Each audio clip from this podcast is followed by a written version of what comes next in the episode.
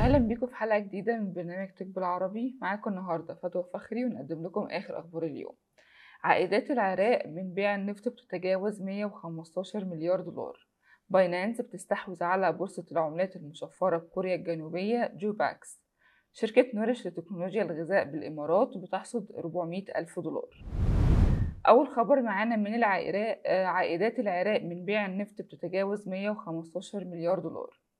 وزير النفط العراقي حيان عبد الغني صرح في بيان إن مجموع الإيرادات المحققة عن تصدير النفط الخام لعام 2022 الماضي بلغت أكثر من 115 مليار دولار.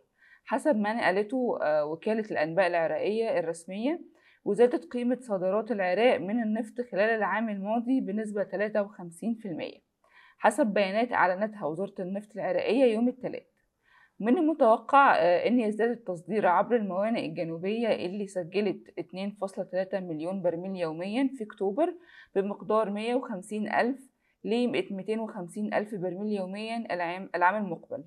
كما بلغت الكميات المصدرة من النفط الخام خلال العام الماضي أكثر من مليار فاصلة اتنين برميل وبلغت المحصلة النهائية لمعدل تصدير النفط اليومي قرابة 3.32 مليون برميل يوميا.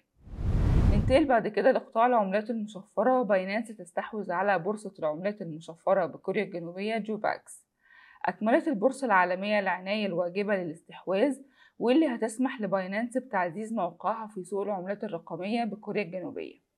جوباكس هي أصول افتراضية أو منصة تداول عملات مشفرة سريعة وموثوقة بتركز على التكنولوجيا الجديدة المبنية على البلوك تشين اضطرت منصة تداول العملات المشفرة باينانس في وقت سابق لغلق شركتها التابعة في كوريا الجنوبية بعد خلاف مع المنظمين المحليين.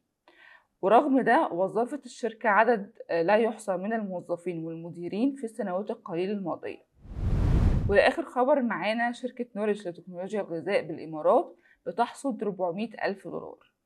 اتأسست شركة نورش عام 2020 وهي منصة حجز الوجبات المخصصة على متن الطائرة.